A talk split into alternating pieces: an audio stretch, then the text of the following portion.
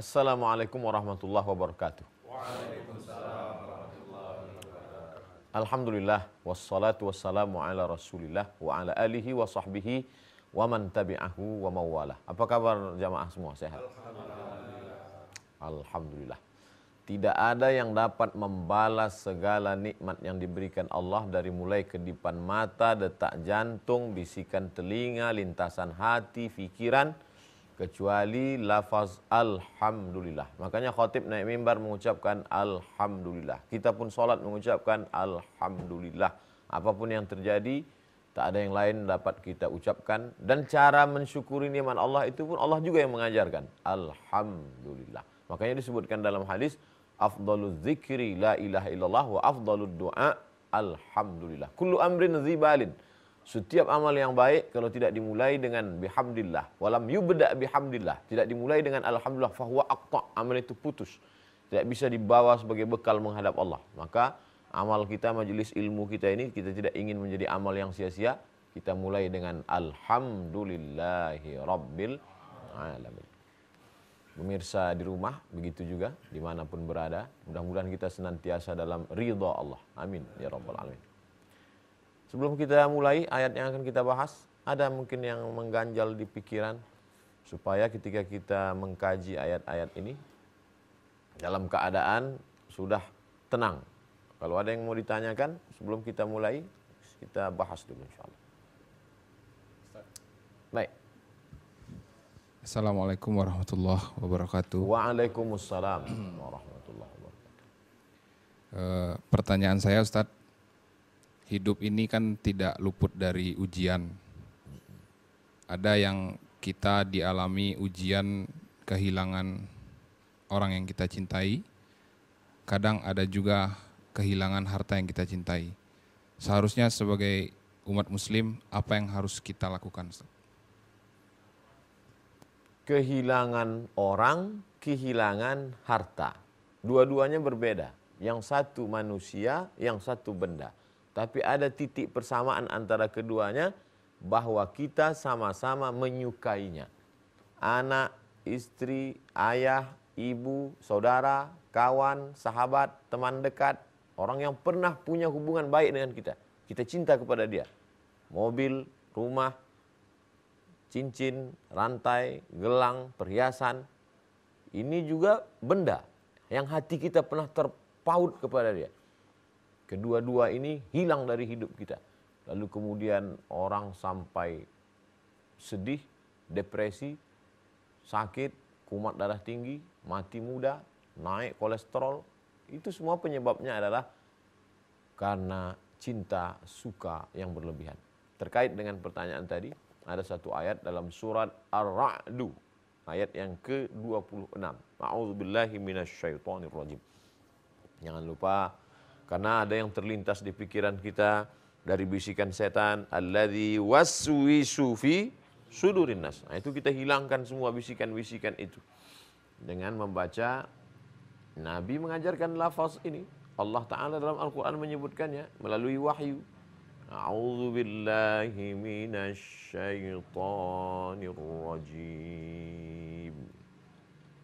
Setelah mohon perlindungan dari dengan Allah Subhanahu wa taala dari gangguan bisikan setan, jin segala macam, barulah kita baca ayat. Allahu yabsutu.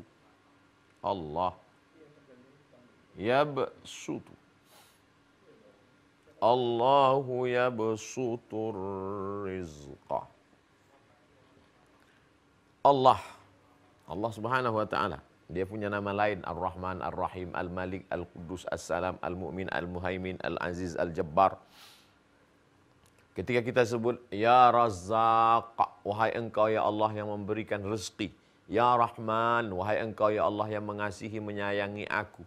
Tapi ketika kita katakan Ya Allah, laqad wasaftahu bijami'i sifati kamalihi wa jalalihi. Saat engkau katakan Ya Allah, saat itu engkau sedang menyebutkan segala sifat keindahan dan kesempurnaan Allah Subhanahu wa taala. Oleh sebab itu semuanya tetap kita pakai. Ya Rahman, Ya Rahim, Ya Malik, Ya Qudus, Ya Salam, Ya Jabbar, Ya Mutakabbir, Ya Khaliq, Ya Bari. Tapi kita Ya Allah. Allahu yabsutu diambil dari kata basata. Ba sa ta. Asal kata basata melebarkan tangan. Allahu yabsutu. Allah meluaskan, melapangkan, memberikan, mengulurkan. Apa yang dia berikan, dia lapangkan, dia luaskan itu. Ra, zai, qab. Riz, Orang kita menyebut rezeki. Nggak bisa bilang zai. Rezeki. Rizki. Macam-macam. Rezeki, rizki. Bahkan rezeki. Itu dah rezeki kita. Terserah. Tapi yang jelas kalau baca Quran betulkan makharijul hurufnya. Allahu ya besutur rizqa. Allah yang melapangkan rezeki. Artinya apa? Wahai orang yang kaya jangan sombong karena kekayaanmu itu dilapangkan Allah, rezekimu Allah yang melapangkannya dan itu bagian dari ujian. Oh, jadi ternyata tadi kan dalam pertanyaan yang namanya ujian itu kalau kehilangan, ternyata tidak. Justru dilapangkannya rezeki juga adalah ujian. Justru banyak orang yang lulus ujian ketika disempitkan. Ketika rezekinya sempit, susah, ke masjid, sholat duha, sholat tahajud, sholat witir. Tapi kalau sudah lapang, tempatnya sudah mulai berpindah. Goyang kepalanya sudah mulai lain. Oleh sebab itu maka sebenarnya membaca Al-Quran ini sedang meluruskan pandangan kita yang namanya ujian itu bukan hanya saat sempit, saat hilang, saat mati, saat terbakar, saat dicuri orang, saat bangkrut. Lapang ini juga adalah bagian dari ujian. Allahu ya besutur rizqa. Kita akan lanjutkan setelah yang satu ini insyaallah. Allahu ya besutur rizqa. Allah yang melapangkan, memurahkan, memudahkan rezeki. Siapa? Lima yasha. Lima bagi orang. Yasha yang dikehendaki Allah. Lihat. Lima yasha yang dikehendaki Allah. Bukan kehendak dia Berapa banyak orang yang ingin kaya, tidak kaya. Berapa banyak orang yang tidak ingin kaya, malah kaya raya. Ah Ustaz ini ngawur. Mana ada orang nggak ingin kaya bisa kaya raya? Orang kaya umur 70 tahun menikah dengan anak gadis umur 17 tahun. Besok subuh kumat darah tinggi meninggal. Siapa yang kaya saat itu? Dua orang yang tidak ingin, yang sebenarnya tidak berpotensi untuk kaya, bisa kaya raya. Siapa itu? Istrinya mendapat harta seperempat dari warisan. Kemudian anak yang baru saja maaf, malam itu disemai, sembilan bulan kemudian anak itu lahir. Anak itu begitu lahir langsung kaya raya. Kehendak Allah Subhanahu wa taala. Limai yasha bagi siapa yang dikehendaki Allah Subhanahu wa taala. Tapi ada jenis yang kedua. Ini yang pertama, ya besutu yang dilapangkan. Jenis yang kedua, wa yaqdir. Wa yaqdir. Wa yaqdir yang disempitkan. Mapping pemetaan diri dari ayat surat Ar-Ra'du ayat 26. Kira-kira kita ini masuk yang mana? Oh saya ini masuk yang dilapangkan. Engkau sedang diuji saudaraku. Saya ini masuk yang disempitkan. Engkau juga sedang diuji saudaraku.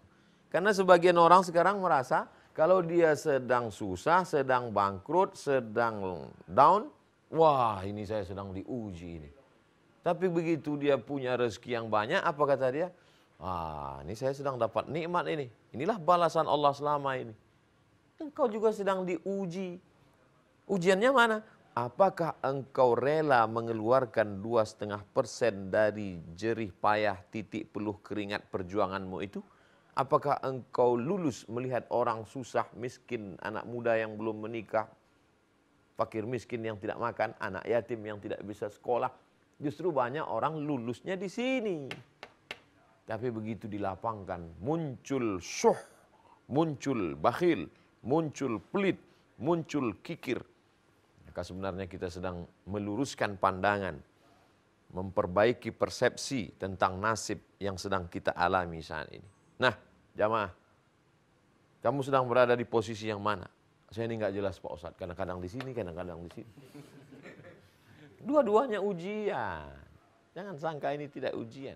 Beginilah Allah Ta'ala menguji. Kalau kita lihat ayat ini justru yang selama ini kita lebih mengedepankan inilah ujian. Kurang inilah ujian. Susah inilah ujian. Bangkrut inilah ujian. Pensiun inilah ujian. Justru ketika sedang gaji banyak, SPPD keluar kota, gaji 13 tunjangan, di sinilah ujian yang sebenarnya. Makanya ini diposisikan yang kedua. Mengapa Allah tidak mengatakan ada sebagian orang yang disempitkan Allah rezekinya? Tidak. Allah justru lebih bercerita duluan. Allahu ya besutur rizqa liman yasha wa yaqdir. Karena di sinilah banyak orang gagal. Banyak orang yang tidak lulus. Lalu ketika Allah uji dengan yang dua model ini, apa sikap sifat manusia menerimanya? Wa farihu. Wa farihu. Senang, happy, bahkan sampai kepada tingkat sombong, angkuh. Dengan apa? Bil hayatid dunia. Mereka senang, mereka bahagia, mereka happy, mereka melampaui batas, mereka angkuh, mereka sombong. Dengan apa? Bil hayat, dengan kehidupan. Ad-dunya, diambil dari kata dana, artinya dekat. Karena seperti disebut dia dekat, karena ini kehidupan yang paling dekat dengan kita sekarang. Disebut dia dengan dana, daniun, rendah. Kenapa dia disebut dengan kehidupan yang rendah? Karena ada kehidupan yang tinggi, yang megah, yang mewah, yang mulia. Walal akhiratu khairul laka minal ula. Kehidupan nanti yang lebih kekal, yang abadi, jauh lebih utama daripada yang sekarang. Tapi justru mereka terpukau dengan bil hayatid dunia yang hanya sejenak, sekejap dari usia 0 sampai 5 balita, dari 5 sampai 20 masa remaja, happy, bahagia. Lalu kemudian mulailah masuk masa usia menguning dari 20 sampai ke 40. Lalu kemudian sampai ke 63 kalau sampai selesai habis. Singkat. Wa farihu bil hayatid dunya. Tapi Allah tidak ada bahas efek daripada ini.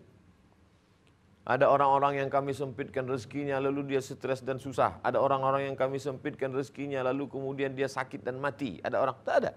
Yang diceritakan hanya efek dari ini. Ada orang-orang yang kami lapangkan rezekinya lalu kemudian dia bangga, sombong, angkuh, merasa dialah yang pemilik segalanya. Hanya diceritakan ini. Kenapa Allah tidak ceritakan efek daripada ini? Karena efek ini tidak terlampau banyak orang yang tertipu. Efek daripada miskin susah ini paling-paling dia tidak makan. Tapi imannya insya Allah tetap terjaga.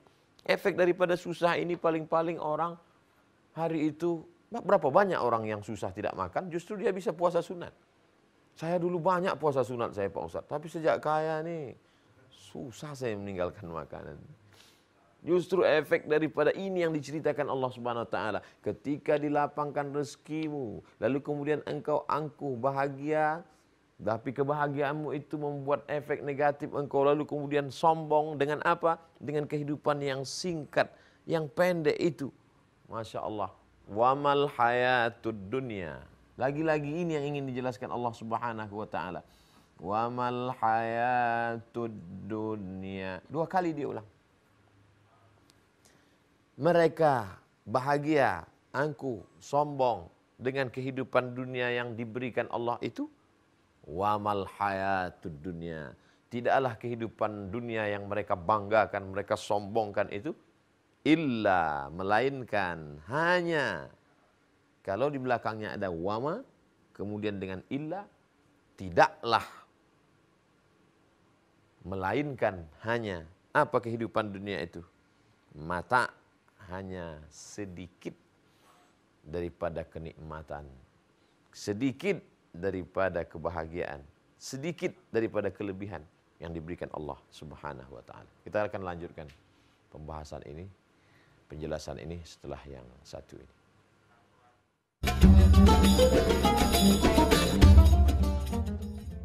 Ayat ini sedang memperbaiki cara pandang kita yang keliru tentang hidup.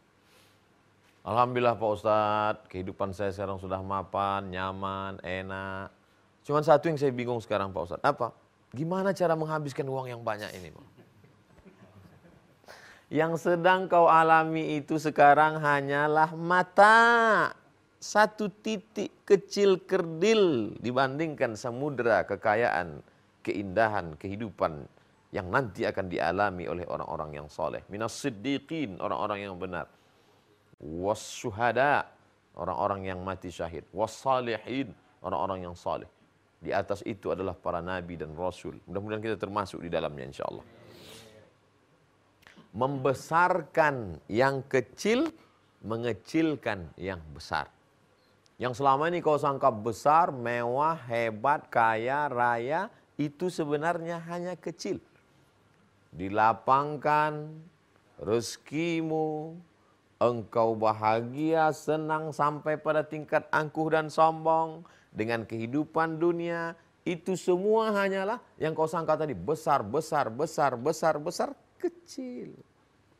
Yang selama ini kau anggap besar, saya ini paling susah Pak Ustadz. Anak belum bisa daftar sekolah, suami pula sekarang sedang sakit, istri juga sekarang sedang susah, bayar rumah. Stop, jangan kau lanjutkan, aku tak tahan mendengarnya. Penderitaanmu itu belum ada apa-apanya. Karena kesusahan diceritakan Allah dalam ayat ini hanya sekali. Kesusahan yang kau sangka susah, ribet, susah, payah, itu hanya sekali disebut Allah tapi kebahagiaan yang besar, rezeki yang melimpah, sampai membuat engkau bahagia, sampai merasa engkau tidak perlu butuh pada orang lain, itu semuanya hanyalah mata. Tak lain tak bukan hanya kenikmatan sesaat, bagian dari yang kecil saja. Betapa satu ayat dari surat Ar-Ra'du 26 sedang meluruskan cara pandang kita. Jangan sampai salah fikir. Sekarang banyak orang salah fikir menjalani hidup salah pikir, salah ngomong, salah bertindak, salah beramal, dan puncaknya adalah salah menyikapi hidup. Dan salah dalam kehidupan yang singkat ini akan berefek pada menerima akibat yang luar biasa dalam kehidupan yang berikutnya. Khalidina fiha abada. Kekal selamanya dalam neraka jahanam. Gara-gara apa? Gara-gara salah menyikapi hidup surat Ar-Ra'd ayat 26 sedang mengajak kita men-setting ulang, memprogram ulang tentang cara kita menyikapi hidup. Sesungguhnya kesenangan, kebahagiaan yang kita terima selama ini adalah u ujian. Luluskah kita dengan ujian ini? Insya Allah. Dengan pertolongan Allah. Apa tanda orang lulus ujian? Dengan melimpahnya rezeki makin banyak sedekahnya. Dengan melimpahnya rezeki makin banyak orang susah yang tertolong. Dengan melimpahnya rezeki makin banyak syukurnya pada Allah. Dengan melimpahnya rezeki makin rajin sholat berjamaah. Lulus. Bagi yang susah, yang melarat, yang miskin, itu juga ujian. Dan itu kecil. Hanya sekali disebut. Wayak kedir. Dan efeknya tak disebutkan. Karena paling-paling efeknya itu hanya sekedar lapar, hanya sekedar kedinginan, tapi tidak berefek nanti di akhirat. Tapi ketika engkau lalai berzakat, membiarkan anak yatim, fadzalikal ladzi yad'ul yatim wa la ala ta'amil miskin. Siapa itu? Itulah orang-orang yang yukadzibu biddin, mendustakan agama.